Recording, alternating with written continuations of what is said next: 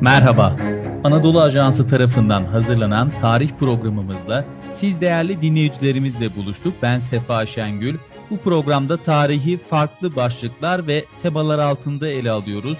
Romtu Üniversitesi'nden tarihçi ve aynı zamanda Anadolu Ajansı muhabiri Doktor Ahmet Gençtürk bizlerle birlikte. Ahmet abi hoş geldin.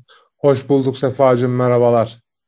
Azerbaycan'ın 2020 sonbaharında başarılı bir operasyonla Yukarı Karabağ'ı 30 yıllık Ermeni işgalinden kurtarmasının ardından sadece Azerbaycan ve Ermenistan halkları için değil tüm Güney Kafkasya bölgesi için bir fırsat penceresi açılmış görünüyor. Nitekim Azerbaycan-Ermenistan görüşmelerinin yanı sıra Türkiye-Ermenistan görüşmeleri de devam ediyor.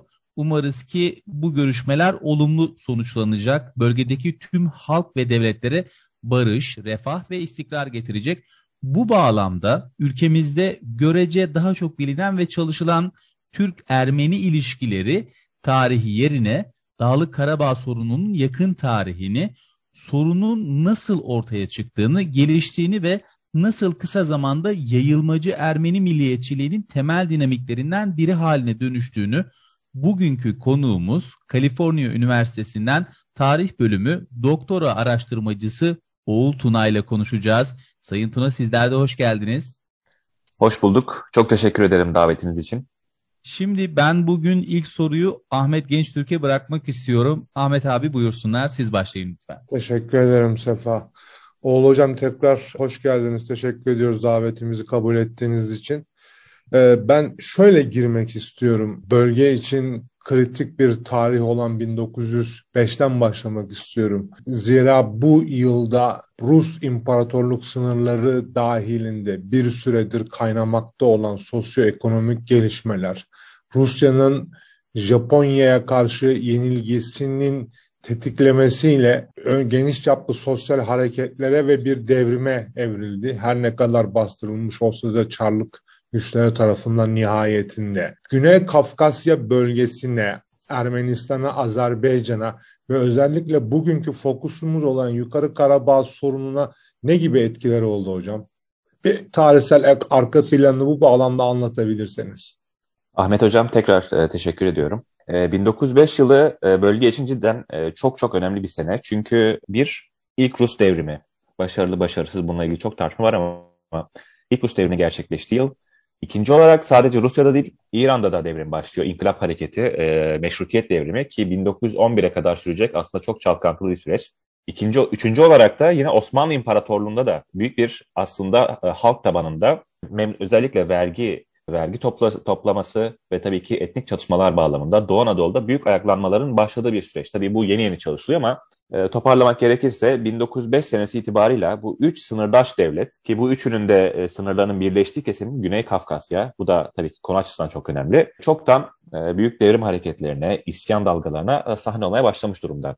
Kafkasya'ya, Güney Kafkasya'ya da bakacak olursak daha da temelde aslında Rusya İmparatorluğu'nun bu 18, e, 19. yüzyılın ilk yarısında kendi sınırlarına to- dahil ettiği toprak parçası e, çok uluslu bir hal sergiliyor, gösteriyor işte Ermeniler, Gürcüler, Azerbaycan Türkleri başta olmak üzere e, pek çok farklı ulus burada yaşamakta, yüzyıllardır yaşamaktalar. Barış içinde bu, bu da yine tartışma konusu. Fakat göreceli bir sükunet var, huzur var. Özellikle bölgede petrolün bulunmasından sonra sanayinin bölgeye gelmesiyle önemli ölçüde refah artışı yaşanıyor. Ve bununla beraber işçi hareketleri ve elbette sosyal e, talepler artmakta. Burada tabii ki Ermeni devrimci hareketlerinin işte Taşnak Partisi'nin, Hınçak Partisi'nin kurulması, bununla beraber bağlantılı olarak Azerbaycan entelektüelleri arasında bir işte hürriyet fikri, ekonomik gelir eşitliği fikri, yine meşrutiyet talepleri elbette e, bölgeyi aslında 1905'e gelene kadar belli bir çalkantıya hazırlamakta. Fakat bu özellikle Karabağ ve Azerbaycan konusuna bakacak olursak burada tabii yine petrol kelimesi e, büyük önem taşıyor. Çünkü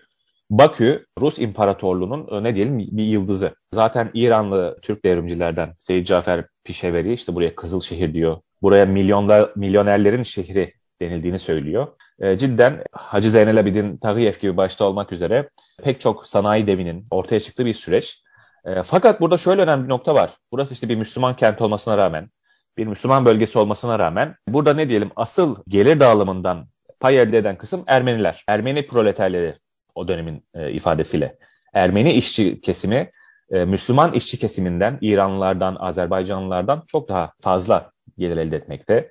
Keza Ermeni burjuva sınıfıyla Azerbaycanlı Müslüman burjuva arasında bir e, çatışma var. Azerba e, Ermeniler sadece Azerbaycan'da değil Gürcistan'da da aslında yüzyıllardır kurdukları ticaret ağıyla beraber e, daha zengin, daha ayrıcalıklı bir sınıfa el vermiş, erişmiş haldeler. Ve son olarak da özellikle Rus otoriteler tarafından Ermeniler hem Gürcistan'da hem Azerbaycan'da yani bugünkü bugünkü coğrafi sınırları kastediyorum. Diğer e, yerel halklara göre daha ne diyelim el üstünde tutuluyorlar. Rus otoriterlerle Ermeni sınıfları arasında daha büyük bir işbirliği var Gürcü ve Azerbaycanlılara kıyasla. Bunlar 1905 senesinde patlak verecek olan çatışmalarda Azerbaycan Türklerinin, Müslümanların Ermenilere bakışını çok etkileyen faktörler haline gelecek. Keza Ermenilerin de Azerbaycanlılara. Çünkü bu devrimci hareketler dedim. Taşnak ve Hınçak Bunların sizin de en başta ifade ettiğiniz üzere e, sadece bir e, işte e, sosyal devrim amaçları yok. Aynı şekilde milliyetçi, yayılmacı hedefleri de var. Sadece Rus İmparatorluğu değil, Osmanlı ve İran topraklarını da kapsayan büyük bir Ermenistan kurma veya buraya bir özellik işte e, otonomi garanti etme fikri. E, uzatmayalım bu Rusya'da Karadeniz limanlarında 1905 devriminin patlaması ve işte kısa zamanda Petersburg'a, Moskova'ya vesaire yayılmasıyla beraber Kafkaslar'da da tabii ki büyük bir hareketlenme var. Ve bu işte isyan dalgasıyla beraber bundan ne diyelim bir öncü kuvvet görevini gören taşnaklar pek çok Azerbaycan şehrinde kanlı ayaklanmalara başlıyorlar. Bu ayaklanmalarda en önemli zaten ne diyelim patlama noktalarından biri Yukarı Karabağ, Dağlık Karabağ bölgesi bugünkü. Özellikle buradaki e, Müslüman köylerine büyük saldırılar var.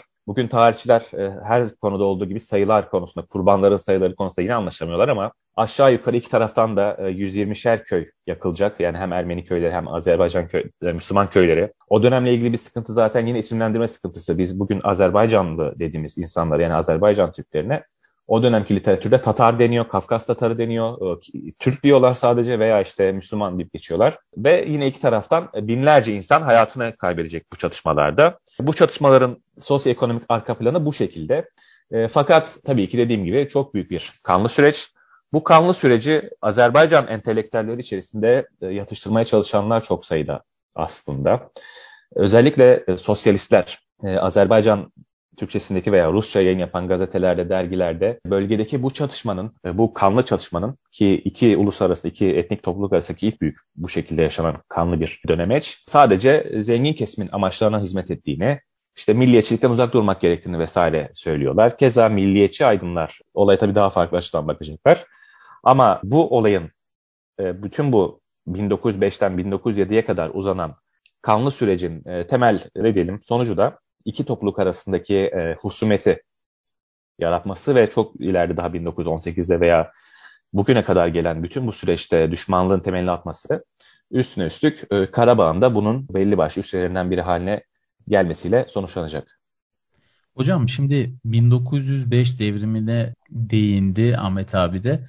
Ben de hemen yakın bir tarihten devam etmek istiyorum. 1917'ye geldiğimiz zaman da bir Ekim devrimi tabii klasik e, ifadesiyle gene bu bölgedeki yansımalarını da konuşalım biraz istiyorum. O dönemde bir yandan hani komünistler dünya tarihini sınıf çatışması üzerinden okuyor ve milliyetçilikleri biraz daha gerici burjuva ideolojisi olarak tanımlıyor. Bir yandan da Rus iç savaşında savaştıkları beyaz orduya karşı özellikle Slav olmayan azınlıkların Müslüman toplumların desteğini kazanmaya çalışmak adına hani tırnak içerisinde emperyalizme karşı ortak mücadeleden bahsediyorlar biraz. E, bu dünya görüşü ve bunun somut uygulamaları Güney Kafkaslara özellikle Karabağ sorununa nasıl yansıyor? 1917 devrimi tabii hemen büyük bir e, şeyle sonuçlanmayacak. Sosyalizm adına, Sovyetler Birliği adına yani Sovyetler Birliği zaten 1922'de alacak ama e, büyük bir sonuçta zaferle sonuçlanmıyor ve e, çok kanlı daha önceki süreçten yani Birinci Dünya Savaşı'ndan bile daha da kanlı bir e, sürece evrilecek, iç savaşı evrilecek. Bu süreçte elbette Azerbaycan içerisinde veya Ermenistan içerisinde farklı aydın grupları, farklı devrimciler, farklı kesimler elbette hemen sosyalizmi, Rus devrimcilerini kucaklayarak karşılamıyorlar. E, işte biliyorsunuz Azerbaycan'da, Ermenistan'da, Gürcistan'da farklı milli devletler kurulacak. Bunlar da zaten yine Kızıl Ordu'yla ve Bolşeviklerle büyük bir mücadele içerisine, içerisine girecekler. Ama Azerbaycan sosyalistleri açısından bakarsak elbette kendileri ne diyelim sürekli bir gardın almış beklemekteler. 1918-20 arasındaki süreçte. Keza ilk Azerbaycan Cumhuriyeti'nin işte bu Resulzade'nin liderliğini, Topçubaşov gibi figürlerin liderliğini güttüğü bu ilk cumhuriyetin içerisinde parlamentoda temsil edilecekler. Fakat bundan hemen önce bu parlamentonun kurulması ve Türk İslam ordusunun yani Osmanlı kuvvetlerinin bölgeye girmesinden hemen önce biliyorsunuz bir kısa Bakü Komünü süresi yaşanacak. Bakü Komünü 3 aylık ömrü olan bir oluşum. Ee, Bakü Komünü içerisinde mesela yine Kafkaslardan pek çok farklı ulus temsil ediyor. Fakat Azerbaycan Müslümanları bunun içerisinde çok fazla yani Azerbaycan Türkleri farklı fazla temsil hakkına sahip değiller. Bu zaten e, önümüzdeki süreçte de yani 1920'lerin başında da büyük bir e, tepkinin toplanmasına, birikmesine sebep olacak. Ki Bakü Komünü'nün kurulmasından hemen önce Mart 1918'de Türkler, Müslümanlar Bolşevik ve Taşnak kuvvetlere karşı savaşırken aslında büyük bir can kaybı verecekler. Büyük zaten bu bugün Azerbaycan e, resmi literatüründe e, soykırım olarak da niteleniyor. Mars soykırımı da deniyor. Yani 1920 yılında Sovyet Cumhuriyeti, Azerbaycan'da Sovyet Cumhuriyeti kurulana dek böyle büyük bir e, öfke, nefret ve elbette ki intikam duygusu toparlanmakta. Bir taraftan işte Ermenilere, işte Gürcülere, Ruslara, Yahudilere daha fazla temsil hakkı veriyorsunuz tarzı. Rus emperyalizmiyle tırnak içerisinde işbirliği yapıyorsunuz suçlaması. Üçüncü olarak da elbette bu 1905 yılından başlayarak e, artan e, kanlı çatışmaların e, mirası. 1920'ye geldiğimizde ise Nisan ayında 28 Nisan yıl dönümündeyiz. Azerbaycan'da Sovyet rejimi kurulacak. Bunlar içerisinde Nerimanov gibi önemli figürlerin Demokratik Azerbaycan Cumhuriyeti'ne verdiği ultimatomlar, yayınladığı uyarılar meyvesini verecek diyelim ve burada burası Sovyetleştirilecek, kızıllaştırılacak dönemin jargonuyla.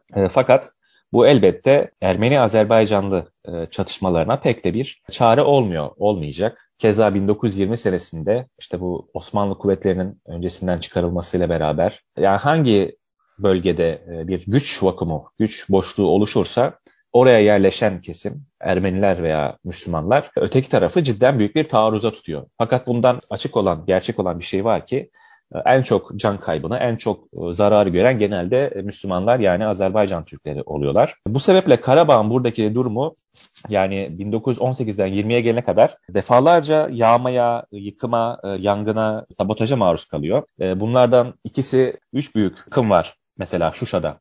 Yani o dönem Karabağ bölgesinin bütün Karabağ merkezi halindeki Şuşa'da üç büyük bir yıkım yaşanacak. Ve bunun ikisi mesela Müslümanlara yönelik olacak. Yani yerle bir ediliyor şehirler, köyler, kasabalar. Ve elbette bu sadece siyasi, ya siyasi haritada hiçbir e, etkisi olmuyor 1923 yılına kadar diyelim. Fakat siyasi haritada hiçbir etkisi olmazken çünkü iki tarafında Ermenistan Sovyet Cumhuriyeti'nin veya işte Milli Cumhuriyeti'nin, Azerbaycan Milli ya da Sovyet Cumhuriyeti'nin tezlerinin çarpışmasına rağmen e, sahada yani topraklarda cidden siviller arasında büyük bir infial, nefret, ölüm dalgası var. Ve dediğim gibi genellikle bundan en çok zarar görenler Müslümanlar, Azerbaycan Türkleri oluyor. Çünkü e, karşıdaki kuvvet bir Bolşevikler ki Bolşeviklerin zaten Moskova gibi bir yani bütün Rusya, Rusya'yı yöneten güç Bolşevikler özellikle 1920'ye geldiğimizde rakiplerinin cidden hiç de bahsedilebilecek bir gücü kalmıyor. İkinci taşnaklar. E, Asla taşnaklar 1921 itibarıyla tamamen Kafkasya'dan silinecekler ama e, bu milliyetçi ve sosyalist eğilimler gösteren örgüt Taşnak Partisi cidden 1890'dan itibaren müthiş bir organizasyon kurmuş Kafkaslar'da. Sadece orada değil Anadolu'da da. Ve bu kurduğu organizasyonel ağlar, silah e, ne diyelim, işte silah taşıyorlar, kaçak insan taşıyorlar vesaire. Bütün bu ağlarla beraber elbette daha örgütsüz, daha güçsüz, daha ne diyelim parçalanmış haldeki Müslümanlara büyük bir zarar veriyor. Teşekkür ediyorum hocam e, tarihsel arka planı için. Şimdi kronolojik sırayla devam etmek gerekirse iç savaşı Bolşeviklerin e, zaferiyle bitirdik. Sovyetleri kurduk ve Sovyetlerin Lenin'den sonraki yöneticisi Stalin ki özellikle Ermeniler tarafından Yukarı Karabağ sorunu konusunda Ermeniler ve Ermeni tarih tezlerine yakın duranlar tarafından biliyorsunuz ağır olarak suçlanıyor. Stalin'in milletler politikası böl parçala politikası uyarınca Yukarı Karadağ ki Ermeni iddialarına göre tarihsel olarak Ermeni nüfusunun hep yoğun olduğu bir bölge Ermeni iddialarına göre. Yukarı Karabağ'ın Azerbaycan'a Stalin tarafından verildiği, bugünkü sorunların, son yaşanan çatışmaların arka planları, önemli arka planlarından sebeplerinden bir tanesinin bu olduğu söyleniyor. Bu iddiaların doğruluğu, geçerliliği, tarihsel arka planı nedir o hocam? Biraz e, bilgilendirebilirseniz bize. Stalin kötü bir adam olduğu için, kötü adam olarak fictionlaştırıldığı için, öyle söyleyeyim, kurgulaştırıldığı için ki yani temelleri de var. Cidden özellikle Kafkaslar'da, Ukrayna'da ve Orta Asya'da yaptıkları malum. Fakat bu kötü adam imajı zaman içerisinde e, özellikle bir propaganda malzemesi haline geldiği için Karabağ mevzunda da yine e, başrolde onu ortaya atıyorlar ki benim bu söylediklerim aslında bir Ermeni tarihçi Arsen Safarov'un e, sözlerinden benim uyarlamam. E, aslında Stalin'in hiç kimseye hiçbir şey hediye ettiği yok. Kağıt üzerinde yok. Şöyle açıklayayım. Karabağ'ın daha doğrusu bugün Dağlık Karabağ denen bölgenin Azerbaycan'a resmi olarak 1922-23 senelerinde Azerbaycan'a ait olduğunu, Azerbaycan'a devredildiğini e, ve burada bir otonom bölge, bir muhtariyet inşa edildiğini söyleyen resmi yazışmalarda, belgelerde Stalin adı geçmiyor. imzası yok hiçbir yerde. Ama şöyle bir şey var. Stalin o dönemde e, elbette sadece Kafkaslar'da değil bütün Sovyetler Birliği'nde milliyetçilikler konusunu Milliyetler Komiserliği'nin başında bulunarak e, en çok etkileyen isim. Yani kağıt üzerinde dediğim gibi hiçbir şekilde Stalin hiç kimseye bir şey vermiş değil. Ki bu sizin dediğiniz tez yani Stalin hediye etti tezini Azerbaycan tarihçiliği ve Azerbaycan tarihçileri arasında da e, efendim işte Karabağ az kalsın Stalin yüzünden Ermenistan'a veriliyordu şeklinde söyleyenler, dile getirenler var. Ki bu da yine işte bunun kötü adam olarak kurgulanmasından meydana geliyor. Böyle bir şey kağıt üzerinde dediğim gibi hiçbir belgede yok. Ama elbette bu yani Stalin'in e, artık onayı mı deriz, e, bilgisi mi deriz, ilgisi mi deriz olmadan da gerçekleşmiş olamaz. E, çünkü o dönem Kafkasya'daki bütün bu milliyetler sorununa, çünkü sadece Azerbaycanlılar ve Ermeniler sorun yaşamıyor. İşte Gürcüler var, Çeçenler var, Gürcülerle Ermeniler çatışıyorlar vesaire sürekli yani korkunç bir kaos hakim Kafkaslara 1917 sonrası. Bunlara bakan en temel isim bir Stalin, iki Orjon ise Üç işte yerel e, komiteler, yerel Sovyet, yerel Sovyet liderleri vesaire. Peki eğer Stalin bunun arkasında değilse kim arkasında? Şimdi şöyle bir durum var. Ermenilerin e, tezleri, Dağlık Karabağ konusundaki tezleri tamamen haksız değil. Şunu demek istiyorum. E, cidden o dönemki nüfus verilerine, nüfus nüfus istatistiklere bak, demografik istatistiklere bakacak olursak yarı, nüfusun yarısından çoğu Ermenilere ait. Fakat bu e, bütün Karabağ bölgesini kapsamıyor. Bu sadece Dağlık Karabağ dediğimiz cidden Karabağ gibi çok geniş bir ovanın, bir bölgenin e, dağlık kesimindeki nüfusu kastediyor. Yani Azerbaycan'da e, Azerbaycan Cumhuriyeti kurulmadan evvel burada bulunan farklı Rus yönetimlerinde guberniyalardı diyelim. İşte Bakü'de, Gence'de vesaire belli başlı noktalarda Ermeni nüfus bir demografik üstünlüğe sahip. Fakat bunlar çok küçük adacıklardan söz ediyoruz. Yani tıpkı Osmanlı İmparatorluğu'ndaki gibi hani bütün bir vilayete hakim değil Ermeniler. E, sadece işte belli başlı köyler, kasabalar vesaire. Dağlık Karabağ da bunlardan bir tanesi. Fakat bunun Ermenistan dediğimiz işte Ermenistan adı verilen Cumhuriyet'le e, hiçbir toprak bağı yok. Pek bir ilgi bağı yok. Zaten Ermenistan bölgesi de yani bugünkü Ermenistan'da aslında e, bildiğiniz gibi 19. yüzyılda farklı bir Türk Müslüman hanlığının e, idaresi altındaki bölge. Bu sebeple hani bu tezlerin bir kısmı doğru olmasına rağmen genel olarak işte tarihsellik, şuculuk, buculuk biraz havada kalıyor. Hiçbir temeli yok. Peki bunun nasıl Azerbaycan'a devredildiği, Azerbaycan'a ait olduğu, tasdik edildiği sorusuna gelecek olursak Dağlık Karabağ bölgesi ve genel olarak Karabağ'ın e, bütün bütünü 1918 itibariyle cidden büyük bir uluslararası mesele haline geliyor. Sadece orası değil, işte Nahçıvan, aynı şekilde Zengezur, Ermenilerin Sünik dediği Zengezur bölgesi. E, bunlar iki milli devlet tarafından, Azerbaycan ve Ermenistan Cumhuriyetleri tarafından uluslararası konferanslarda tartışılıyor. İşte demin bahsettik farklı harita tartışmaları var. E, ama elbette çözülemiyor yani bu mesele. E, 1921 geldi, gelene kadar çözülemiyor. 1921'de ne oluyor? Ermenistan'da ve Azerbaycan'da Sovyet rejimleri kurulduktan sonra Ermenistan'da bir çok kısa süreli ayaklanma, kalkışma yaşanacak. Taşnak Partisi'nin, e, Taşnakların de yani burada buranın Bolşevik rejiminin yıkılması e, tehlikesi ufuktayken Azerbaycan, e, Nerimanov, Neriman Nerimanov önderliğindeki Azerbaycan e, Ermenistan'a bir teklif götürüyor. İşte Karabağ'ı e, ve de demin bahsettiğiniz Zengezur'u e, size devlet size vereceğiz, size devredeceğiz yönetimini diye. E, fakat altını tekrar açıyorum. Büyük bir kalkışma var. E, Bolşevik rejimin yıkılması söz konusu. Nerimanov'un bu resmi teklifinden birkaç gün geçmeden yani uzun bir süre değil birkaç gün içerisinde teklif geri çekilecek. Çünkü Ermenistan'da çoktan Bolşevik rejimi tekrar e, gücü ele geçirecek. Taşnaklar yenilecek. Yani biz burada tamamıyla Azerbaycan tarafının aslında müthiş bir siyasi hamlesi olduğu, stratejik hamlesi olduğunu görüyoruz. Burada Ermenistan içerisinde Sovyet rejiminin e, yıkılmamasını sağlamak için yapılmış bir siyasi hamle var. Ki zaten yine Türkiye ile yani daha doğrusu e, Mustafa Kemal Paşa önderliğindeki Kurtuluş Savaşı, e, İstiklal Harbi hareketiyle de aslında büyük bir iletişim ilişki söz konusu. Çünkü hatırlarsanız 1921 önce Moskova Anlaşması, sonra 22 Kars Anlaşması, Ermenistan e, tamamıyla Türkiye ile sınırları tanıyor vesaire.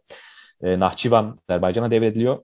Bu uluslararası ne diyelim ittifak ve e, müzakere düzleminde Karabağ'ın ve Nahçıvan'ın Azerbaycan'ın parçası olduğu tasdiklenirken işte Zengezur bölgesinde önemli e, sınır değişiklikleri yapılıyor. Ve 22 ila 23 senelerinde de iki cumhuriyet arasında yapılan anlaşmalar yani Ermenistan ve Azerbaycan arasındaki anlaşmalarda en son zaten Moskova tarafından e, tanı, tanınıyorlar, tanı, ta, tamamlanıyorlar. Hocam, Hocam e, ben Buyurun. çok özür diliyorum Ahmet abi. Şimdi süremizin de biraz sonuna geliyoruz. Programımızı yavaş yavaş hani sonlandırmadan önce ben şunu sormak istiyorum hocam. Şimdi siz dediniz ki o bölgede bir demografik ağırlıktan bahsettiniz. Fakat burada özellikle Karabağname gibi e, biraz bu bölgeyi anlatan tarihsel miraslarda o bölgedeki Hristiyanların, o Melik Hristiyan olarak anılan e, Hristiyanların e, daha çok Hristiyan Türklerden oluştuğu ve bunların Hristiyan olmasından dolayı Ermenilere e, atfedildiği o bölgedeki yapının ağırlık merkezinin ondan dolayı olduğuna yönelik iddialar da var. E, bir de hemen e, son sorumu da aslında soracağım bu ek sorumdu. Şu 1980 ortalarına aslında biraz geleceğim. Tam bu şeyin başladığı, e, çatışmaların başladığı e, zamana geleceğim. Şimdi Gorbaçov zamanında liberalleşme politikaları biraz Baltıklarla beraber özellikle bölgede de aslında milliyetçiliğin hiç ölmediğini sadece dondurulduğunu ve ertelendiğini gösterdi. Şöyle ki e, bu dönemde Karabağ sorunu tekrar Ermeni ve Azerbaycan Türkleri arasında giderek şiddetlenen çatışmalara yol açtığını işte biliyoruz.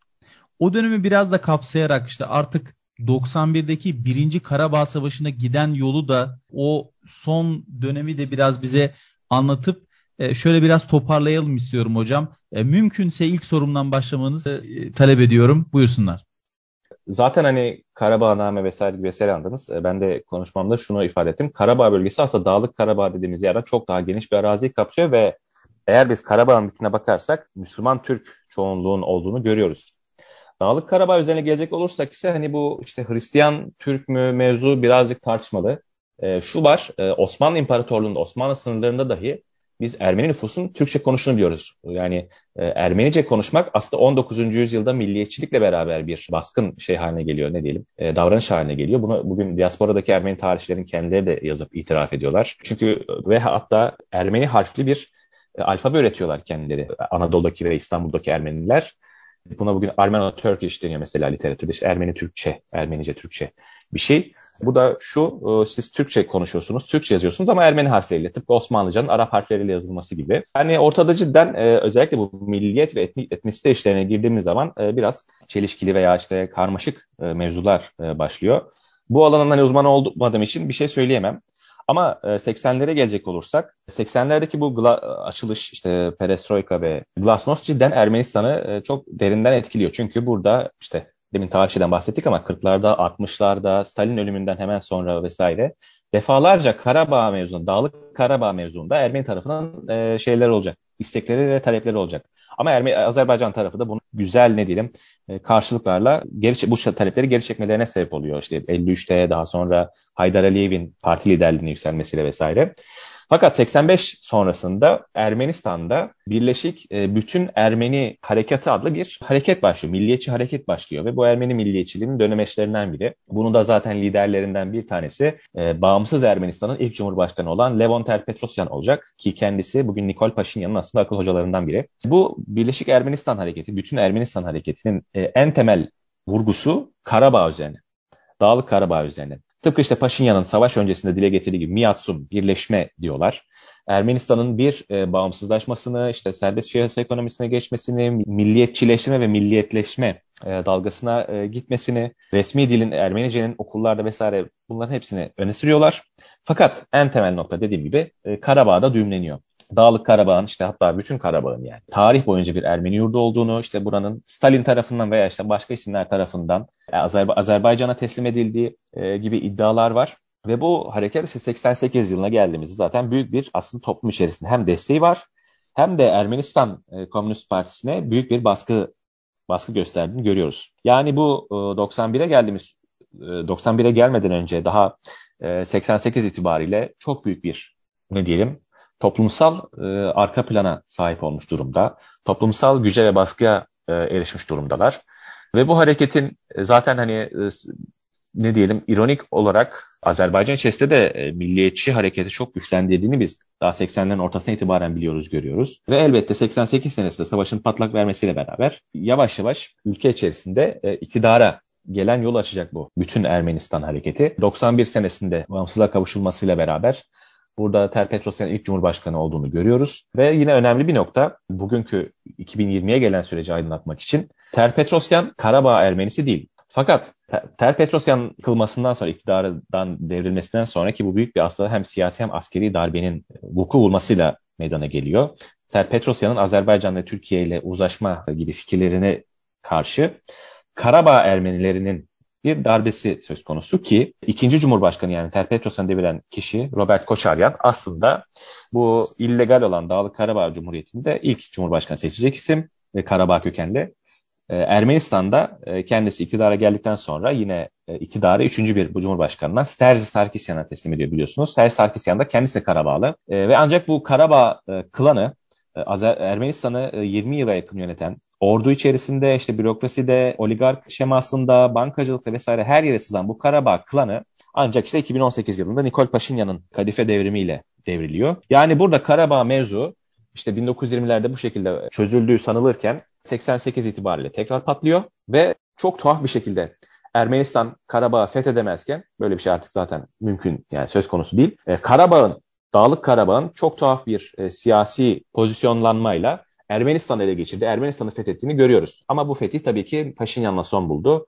Yine de Paşinyan'ın ömrüyle yani siyasi ömrüyle beraber hani biz bu Karabağ lobisinin, Karabağ klanının e, tekrar iktidara gelip gelemeyeceğini de göreceğiz.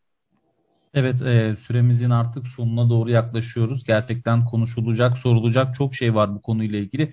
Ahmet abi eklemek istediğin bir şey varsa çok kısa alabiliriz. Eklemek istediğim sadece e, Oğul hocamıza teşekkürümüzü tekrar etmek istiyorum. Ben gerçekten hem e, benim kendi adıma hem de umarız ki bu programı dinleyecek olan dinleyicilerimiz adına çok çok önemli bir katkı oldu Oğul hocamızın bugün yaptığı. Çünkü senin de en başta bahsetmiş olduğun gibi Türk-Ermeni ilişkileri bağlamında çok konuşuluyor Türkiye'de ama yukarı Karabağ sorununun tarihsel arka planını da bugün hocamızdan bir özet olarak almış olduk. Bu yüzden tekrar ben kendisine teşekkür ediyorum. Dilinize, emeğinize sağlık Oğul Hocam. Ee, ben çok teşekkür ederim bu güzel sözleriniz için. Eğer bir e, katkım olabildiyse e, ne mutlu. E, tekrar çok teşekkür ediyorum davetiniz için. Evet, ben de çok teşekkür ediyorum. Kaliforniya Üniversitesi'nden doktora araştırmacısı Oğul Tuna bizlerle birlikteydi. Tarih bölümü doktora araştırmacısı Oğul Tuna. E, kendisi görece biraz daha bölgeye yönelik çalışmaları var. Bu konuyla ilgili tarihsel arka planı bizlerle paylaştı. Bugün bir yayını daha geride bırakıyoruz. Tabii e, bu ben açık konuşmak gerekirse hani aslında çok tartışılması gereken ve arka planın da konuşulması gereken bir konu. Ben Oğul hocamızı e, yakın bir zamanda ikinci bir program içinde şimdiden davet etmiş olayım. Biz de tarihin bize bıraktığı mirası ve onun yansımalarını konuşmaya ve tartışmaya ve hatırlatmaya devam edeceğiz. Tarihin Gör dediği programımızda. Gelecek programlarda da farklı konuklarla, farklı konularla birlikte sizlerle olacağız. Kıymetli dinleyicilerimize saygılarımızı iletiyoruz. Esenlikler dileyerek programımızın bu bölümünü noktalıyoruz. Hoşçakalın.